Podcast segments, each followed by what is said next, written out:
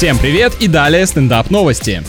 Японец попробовал кошачьи консервы и разозлил этим своего питомца. Да, теперь жди, когда он попробует обувь в качестве туалета. Хозяин, кстати, остался доволен вкусом и качеством нечеловеческой еды, но что-то людское после трапезы в нем все-таки осталось, потому что с животным он поделился. Около 7 долларов, кстати, стоит такая баночка корма премиум класса. А категория премиум, судя по всему, присвоена, потому что премиучивать за нее готовы даже люди.